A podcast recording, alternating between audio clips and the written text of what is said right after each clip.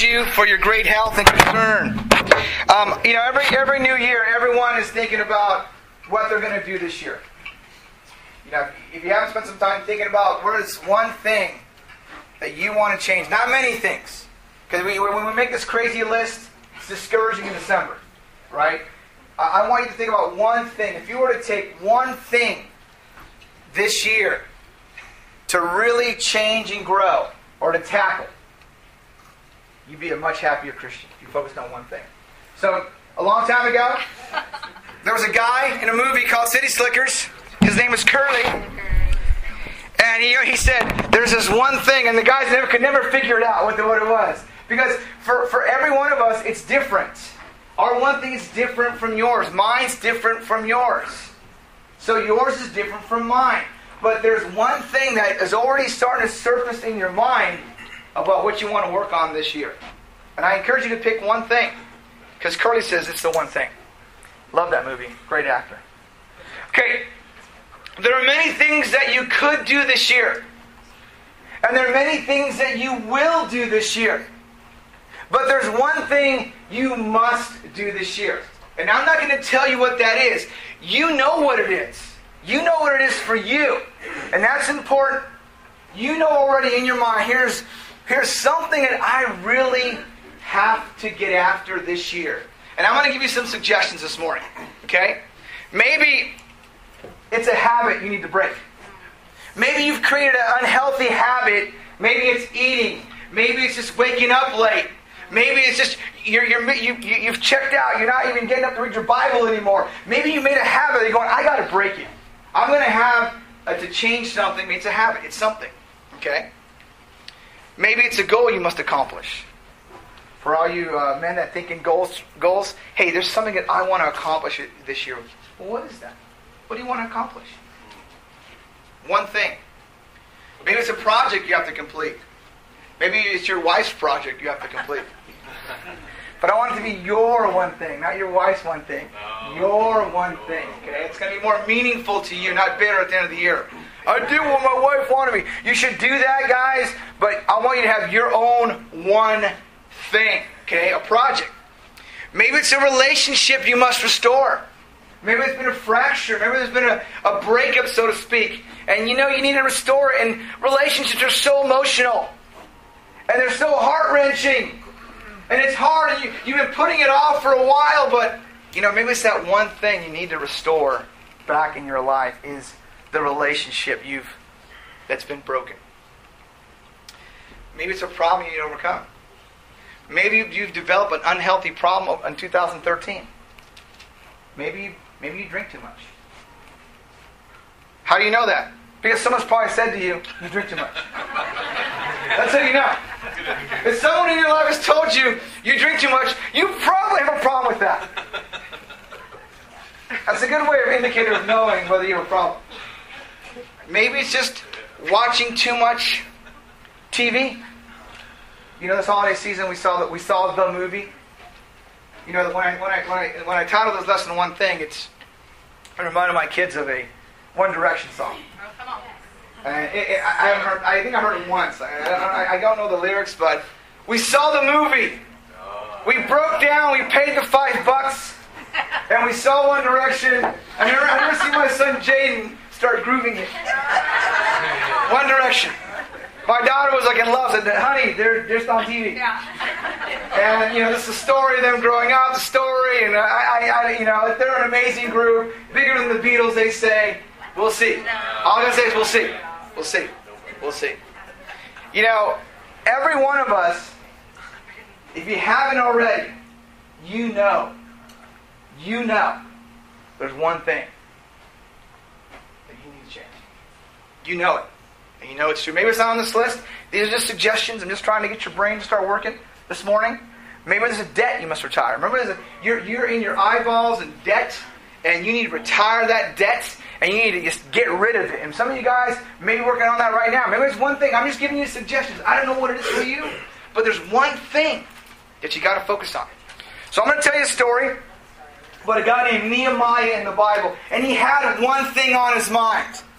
But I got to tell you and set up the passage for you so you understand why he chose this one thing. He was actually a very important person in one of the royal families of an empire that he was a subject to. Okay? So here's the history of Nehemiah in a situation. Back in a long time ago when King David, even before his time, this whole area here was led by different judges, as we call in the Bible, this section. You know how to judge? It's kind of like, like, like counties or, or little governors, little states. They all had one. When, D, when, when King Saul was appointed king, he kind of rallied all the people of Israel, and then David took over, and then Solomon took over, and there was this one big united uh, family of God. It was called a monarchy. There was a king. It was amazing. He was defeating all the enemies around there. This was their place. This is where uh, God did great things through his people. But after King David died, his son Solomon did the same thing, but his son Solomon started to marry other women that had foreign gods. And that began to be a problem because one of the regulations of being a king was you had to honor the scriptures. And God warns them don't deviate from marrying other women. Even though you, you could, he wouldn't stop you, but the consequences were that you inherited their religion. You know, when you're married to someone and you have two opposing religious views, it's challenging enough. Now, what happens is when their children became, grew up, they deviated toward these idols, these false gods. And so what happened was they stopped relying on God and they broke up into two segments. There was a northern part of Israel called Israel, and there was a southern part called Judah. Now, Israel has two different names. You could refer to this all being called Israel, but for our, our, conversation and some of the scriptures refer to northern Israel as Israel. So, this part of the country did not want to go down to Jerusalem to worship. So, say, hey, we have our own place up here. So, they were separate. It was like Northern California, and here's SoCal, baby, right there. There's SoCal, there's Northern California. So, two different areas, two different kings, two different centers of worship. You can already see God's people being divided. And so, this caused a lot of problems because false gods were constantly being introduced, and there was not one king in northern Israel that actually obeyed God. Believe it or not, they had many kings, but not one was faithful to God. In the southern, they had they had they had peppered of good and bad kings of Judah. So, because of this God sends another nation because they stopped relying on Him to protect them. They relied on false gods. An army comes to pay their homage, respect, by defeating them. And that is the country of Assyria. And they come over from across the way and they come into the northern part of Israel, which is that part.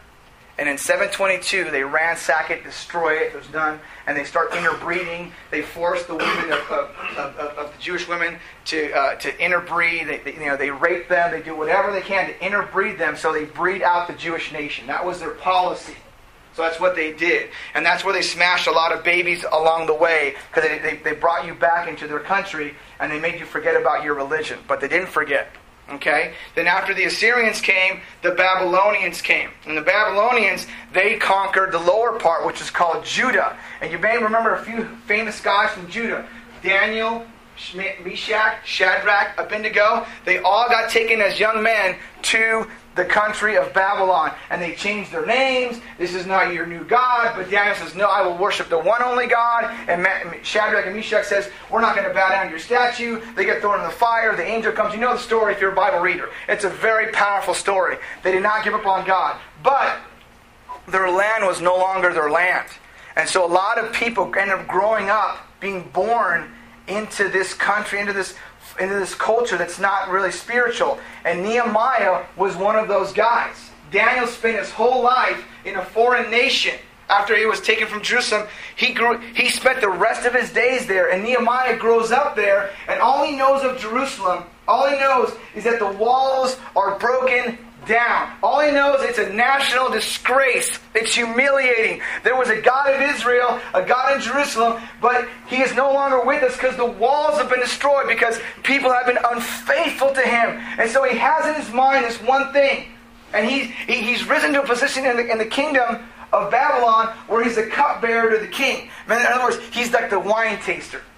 He makes sure that the king's food is not poisoned by his brother or by someone in the administration goes, here's your lunch, and they sprinkle some poison. He has to test the food first, and then he'll die if it's poison, and the king will be saved. That was his job. Cool job, huh?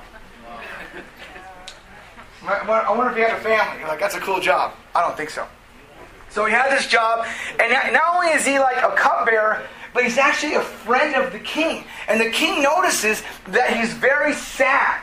He says, Why are you sad? You know, well, I just got a report that my, my city, that my heritage, my identity, my, my, my country, my people are in disgrace because the walls are broken down. He goes, Hey, can I go back? He goes, Hmm, yeah, I'll let you go back. He goes, I'll let you go back. I'll even, I'll even one up you. I'll give you supplies to go rebuild it. And so Nehemiah sets himself away. But the king goes, You got to come back. You can go there and help, but you got to come back. And that just tells you how the king viewed Nehemiah a man of honor and conviction. And that's a very important role because if the cupbearer got shady, the king's dead. If the cupbearer got corrupted, the king's dead. So that was a very special relationship. So the king honors his request to go back into Jerusalem, down here, to rebuild the walls. Because a city without walls during this time was ransacked, was taken advantage of by warlords that were outside the area. And when your city has no walls, they would go in there and they would take your property and they would tax you and they get rich based off your property. So the notion of, of rebuilding this wall, it violated the other guys around who were taking advantage. It was their economy. They were pillaging. They were taking stuff. They were farming stuff. They were, they were taxing you. They were making rich because there was no mayor or governor of Judah to protect them. There was no wall. There was nothing. So Nehemiah goes down there and the king appoints him the governor of Jerusalem. And so when you do that, you really start to annoy certain people who have a vested interest in watching Jerusalem be disgraced because that's their money. And when you mess with the man's money, usually you start a war. Right? Think about your think about when you get when you get cheated out of your of your bank account, which happened to my family five years ago. Someone wiped out our account, got our credit card information, and cleaned out our debit card. Bank was like, "You went on a spending spree." I said, "No, I didn't." It was up in Palmdale. I didn't go to Palmdale. And you feel violated. You feel like, ah, someone messing with my money. So I called the police. Like they're going to do something. But I called them anyway because I was angry. And they came to my house and took a report. It's on the record. I called the police. So I called the police and took a record. Then the bank got involved and they figured out some guy somehow got my little thing on the gas thing and stole my number and went shopping and stole all my money. So, when you mess with someone's money, there's going to be problems. So this was the atmosphere that Nehemiah is going in to rebuild. He's got the king's support, but there are people that don't want to see him succeed. And there are things in your life when you decide to change one thing, there will be opposing forces that are going to move against you. They will try to deny you of your one thing. The one thing you want to change, they will try to deny it from you. So here goes the story. And there's a, another map of the area of Babylonia. The Persian king takes over Babylonia. He's a great guy. He lets Nehemiah go by. He's pretty awesome. And here goes the story. And the king of that time with Nehemiah was King Artaxerxes. And he existed in 444 BC. And Nehemiah was his cupbearer. And he lets him go rebuild. That was his policy. His policy was like, you know what? If you're gonna, if I'm gonna rule you, I want you to have your own religion, your own autonomy. I want you to succeed. You know, but I'm the king. Know that. And so he let people kind of have their own way, which was which, which was a uh, a prophecy that God had predicted that the, the Jerusalem will be restored and people will come back. So this was the king that allowed that to happen. So here is the situation. Judea or Jerusalem was unprotected and it was a national disgrace. And Nehemiah was, was feeling that. And he, so he decided, my one thing is I'm going to go back to my country and I'm going to rebuild this wall. And so the local governors and warlords, they don't want that. And so here goes the story of Nehemiah. In Nehemiah chapter 6, if you can turn there in your Bibles, if you don't have a Bible, it's on the screen for you. If you're visiting with us, this is for you on the screen. If you're a Christian, we'd like you to open your Bibles up to kind of, you can feel the words of God. Maybe, maybe you have some dust on your Bibles. Go ahead and blow it off now. Just blow the dust off. Open the scriptures up. It's very important to do that. So Nehemiah is in the process of building this wall. And there have been attacks. They got to build with the sword in one hand, and they're putting little stuff on the wall and trying to build it. And these are big walls. It's not like an eight foot wall. These are ginormous walls. And they've been under attack. Uh, these guys named Sanballat, Tobiah, and Geshem. I don't think they're very common names today because they're very bad people in the Bible. It says, Now when it was reported to Sanballat, Tobiah, to Geshem the Arab, and to the rest of our enemies that I had rebuilt the wall, and that no breach remained in it, although at the time I had not set up the doors and the gates, then Sanballat and Geshem sent a message to me, saying, Now here is the situation. He's rebuilt the walls, but he's missing one of the most important parts, is the gate. As you know, the gate is where people go through. And he says, there is not a breach in the wall. There's not a, a part that's damaged. It's been restored. And when you think about your one thing, when you think about your one thing that you are going to work on this year, you got to make sure there's no breaches in the wall. Where people can kind of climb over. He had not set up the gates though. So there was a there was an opportunity. It wasn't totally complete. They were successful with the wall, but they needed the gates. And so here comes the opposing uh, province governors of that time. These three guys, Sanballat, Tobiah, and Geshem the Arab. And they said, Come, let's meet together. Let's have lunch. Let's have breakfast. At, Sarah, uh, at, at Chephirim, in the plain of Ono, Chephirim is a, is, a, is a Hebrew word for a village. Let's go meet in the village in the plain of Ono. Let's go meet in the neutral zone. Let's have lunch. Let's discuss your project. But they were planning to harm me, Nehemiah says. You know, Nehemiah is near completion of the one thing he wants to do. And here are three guys that says, come on, let's just come, come down from the wall. Come down. Come over here for a second. Let me take you off your wall. Let me take you off your goal. Let me take you when you're striving and going and being. Let me come in and not and just meet with you, because the plan was to kill. We kill Nehemiah, we get our economy back. We get back the things they were. We go back to the status quo of pillaging the Jerusalem city. There are going to be forces that will oppose you changing. Yeah. Spiritual forces of darkness could be your boss at work. It could be anything that takes you off your goal.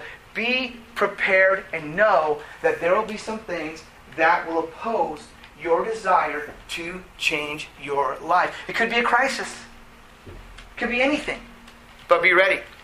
So I sent messengers to them saying, I am doing a great work and I cannot come down. And that is a phrase that I want to encourage you to memorize.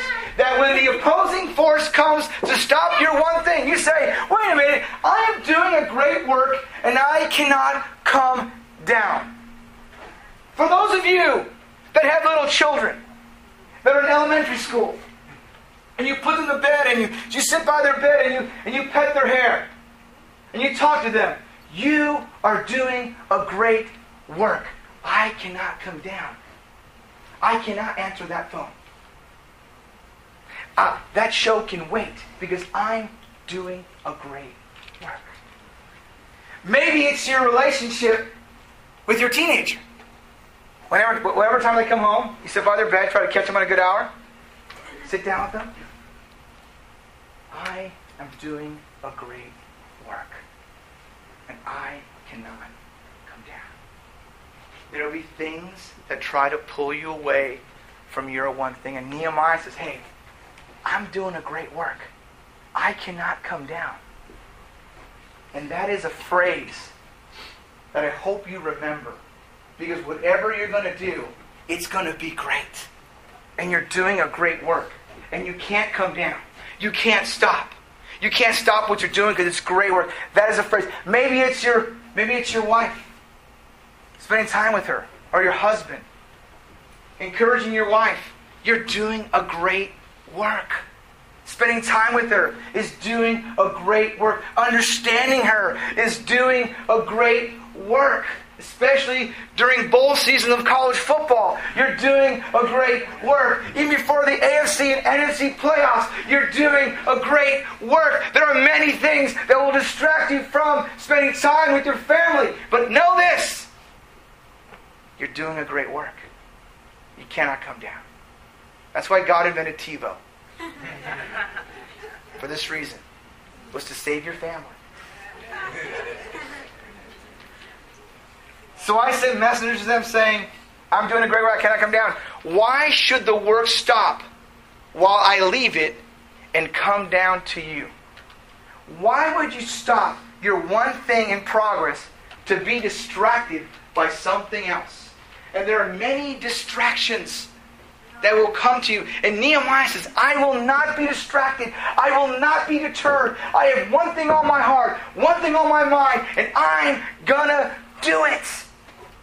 And that's his that's his statement. I'm doing a great work.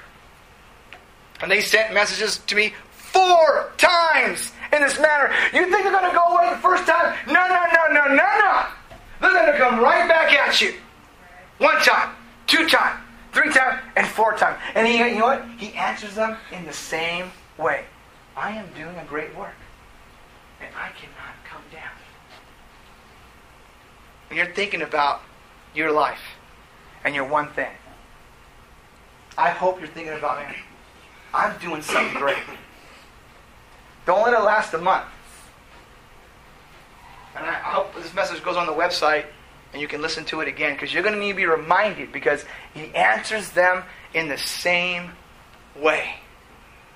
Then Samuel sent his servant to me in the same manner a fifth time with an open letter in his hand. It is written, it is reported among the nations, and Gashmu says, I don't know what Gashmu is,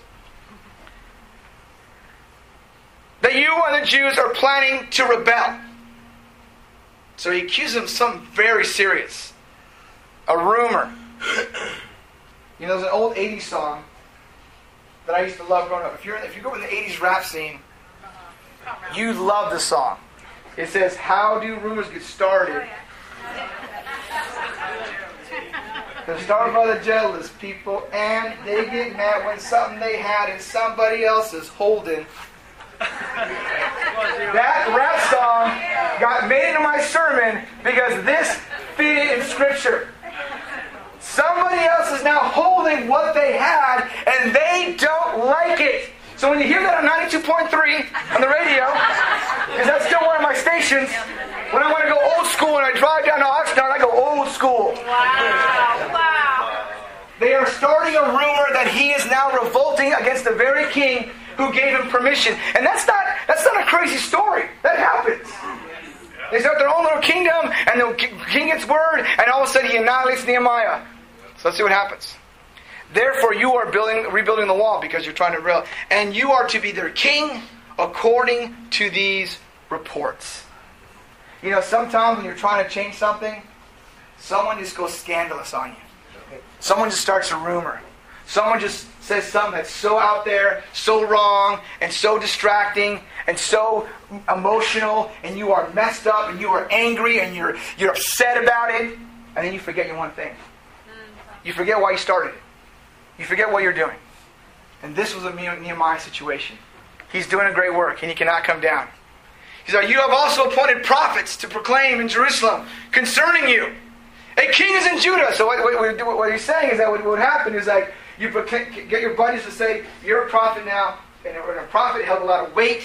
And if you said you're the king, the people say, Hey, he's the king, that's God's prophet. So the report is, you got a prophet to t- say, There is a king in Judah. And he's just a cupbearer. He's the guy that his mission is to go here, rebuild the wall, uh, establish God's glory again, and then go back and work for the king. That's all he wanted to do. But these rumors are flourishing around the area. A report is being drawn up against him. And Nehemiah, you could, you could just feel the tension. You can feel the, the, the seriousness of this accusation. And that will be reported to the king according to these reports. Now, the king is going to get these reports. So come now, Let us take counsel together. Now, do I have your attention, Nehemiah? Do I have your attention now? The king will find out about these reports. Come, let's have lunch. Let's get some breakfast. Let's have a D time. Let's have a disciple disciple time. There will come a time when you're at work and you're just doing something great, you're on that project, and someone at work just railroads your project. They send that little email, a little whisper at the water cooler, and there goes your reputation. It's out there. You're doing a great work. And I cannot come down to meddle with these silly reports. And that's what Nehemiah says.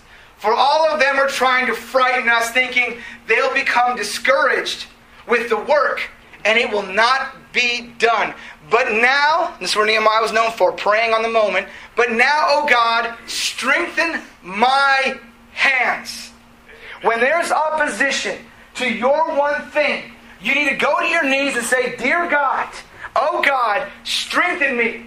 Because there'll be moments throughout the year where you're going to want to say, you know, I was emotional on January 6th. I don't know what I was thinking. I should have said that that way. I didn't think it through. Oh God, strengthen my hands. You're going to need to remember that. Because there's going to be a time in June or July where you're going to be like, oh yeah, I wrote that down in January. What happened to it? Oh God, strengthen my hands. That's why I don't want you to make a long list. Just make just choose one thing. There's one thing that's on your mind right now. If it wasn't earlier, maybe it's on now. Maybe you need to spend more time with your family. Maybe you need to spend more time with your children. Maybe you need to read more informational books, which I'm reading a fabulous book right now on parenting by John and Carrie Louis about, called Good Enough Parenting. How to, how to emotionally connect with my children. Great book. Learning a lot. A lot of, lot of psych, uh, psychology studies, a lot of good information, a lot of spiritual background. Good stuff. I'm doing that. Maybe sometime when you start taking your wife on a date. Maybe, wives, it's time you start, uh, you know, listening more to your husband's leadership when he's trying to lead and you, you see it and instead of just going, that's a, that's a terrible idea. I have one better, you know. Amen. You know, let the husband lead with that terrible idea. It's actually encouraging to try again, and when he tries again, he actually starts choosing better. You know, it's important that you know that's important for the wives to know that when when the guys come out of their little, I want to lead, I want to lead, and the woman says, Well, about time you start leading me. He's like, I don't want to lead, I don't want to lead. Okay, it's important. It's important that we understand that when the guys make a little effort. You know, women are expecting like, yes, that's a, that's a half-hearted. It's an effort for him. Honey, it's encouraging. It's encouraging. Very encouraging. You know, yesterday, my daughter, unbeknownst to us, was wearing her great grandma's diamond earrings. She, she got she felt in the morning with the family, and she put on these little diamond earrings. The real one, not the zirconian ones, you know. and I didn't even know that. I thought they were zirconian. We're like, oh, the cute zirconians, cute. And then we went ice skating at this Simi Valley Iceoplex. And she knows, so Dad, I'm missing an earring. And you look down, everything's shiny. I'm like, oh. so I'm skating around the ring trying to find it. And you know, your first reaction is to correct. Why'd you bring? What'd you bring? What, what were you thinking? That's your first reaction. That's your gut. You just want to just correct her to death, shame her forever, and she'll never wear good earrings again. That's your gut. That is your inside. You want to shame this child. But luckily, I've been reading the book. Luckily, I've read that chapter I covered. When, when there's a moment there to connect, connect first. Empathize. She feels just as bad as I do about losing the earring. In fact, she probably feels worse than me. So saying, Oh, honey, I'm so sorry you lost. I know how much that meant to you. And to watch her get closer to me versus like, Grandma, she's rolling over in her grave. it was a moment to connect there. It was a window to connect. And if I apply my father's principle, uh, he would have got the bell, it would have gone right down right there. All the way to the car. But I, I read this chapter in my quiet time. I said, this is an opportunity to connect with her and empathize with her. Thank God for Christian psychologists. You know, like yes. And so I saw it, and then you know, there's nothing you know we could do. We're like, we'll look for it, and then we did an investigation that day.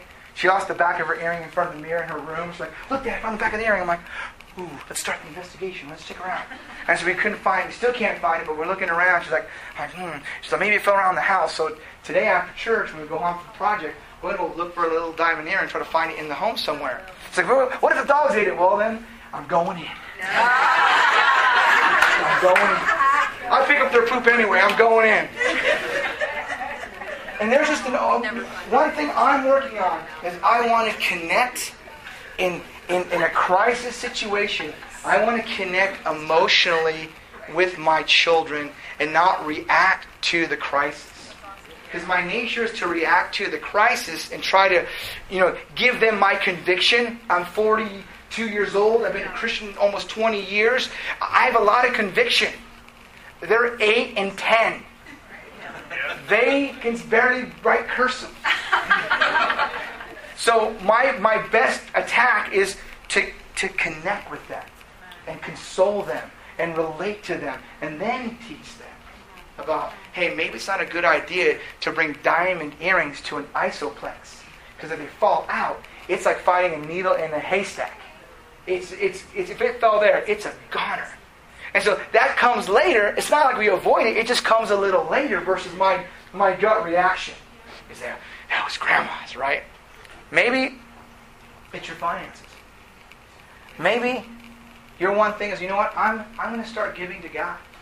I haven't in a long time, but you know what? I'm going to give to God. I'm, I'm going to rearrange and reprioritize my finances so that I can give to God and advance the work of ministry in our community. Maybe that's one for you. Maybe it's bearing that debt, getting a plan. Maybe it's your vices. Maybe it's not just drinking. Maybe you're watching too much sensual TV. Maybe you're watching things on the show that aren't so appropriate for men to watch or women to, to lust emotionally over. Why is my husband like that guy on TV? It's because he's an actor. he's an actor.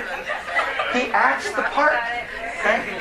He's been through three divorces in his private life. Okay? Understand that when you watch a movie or a show.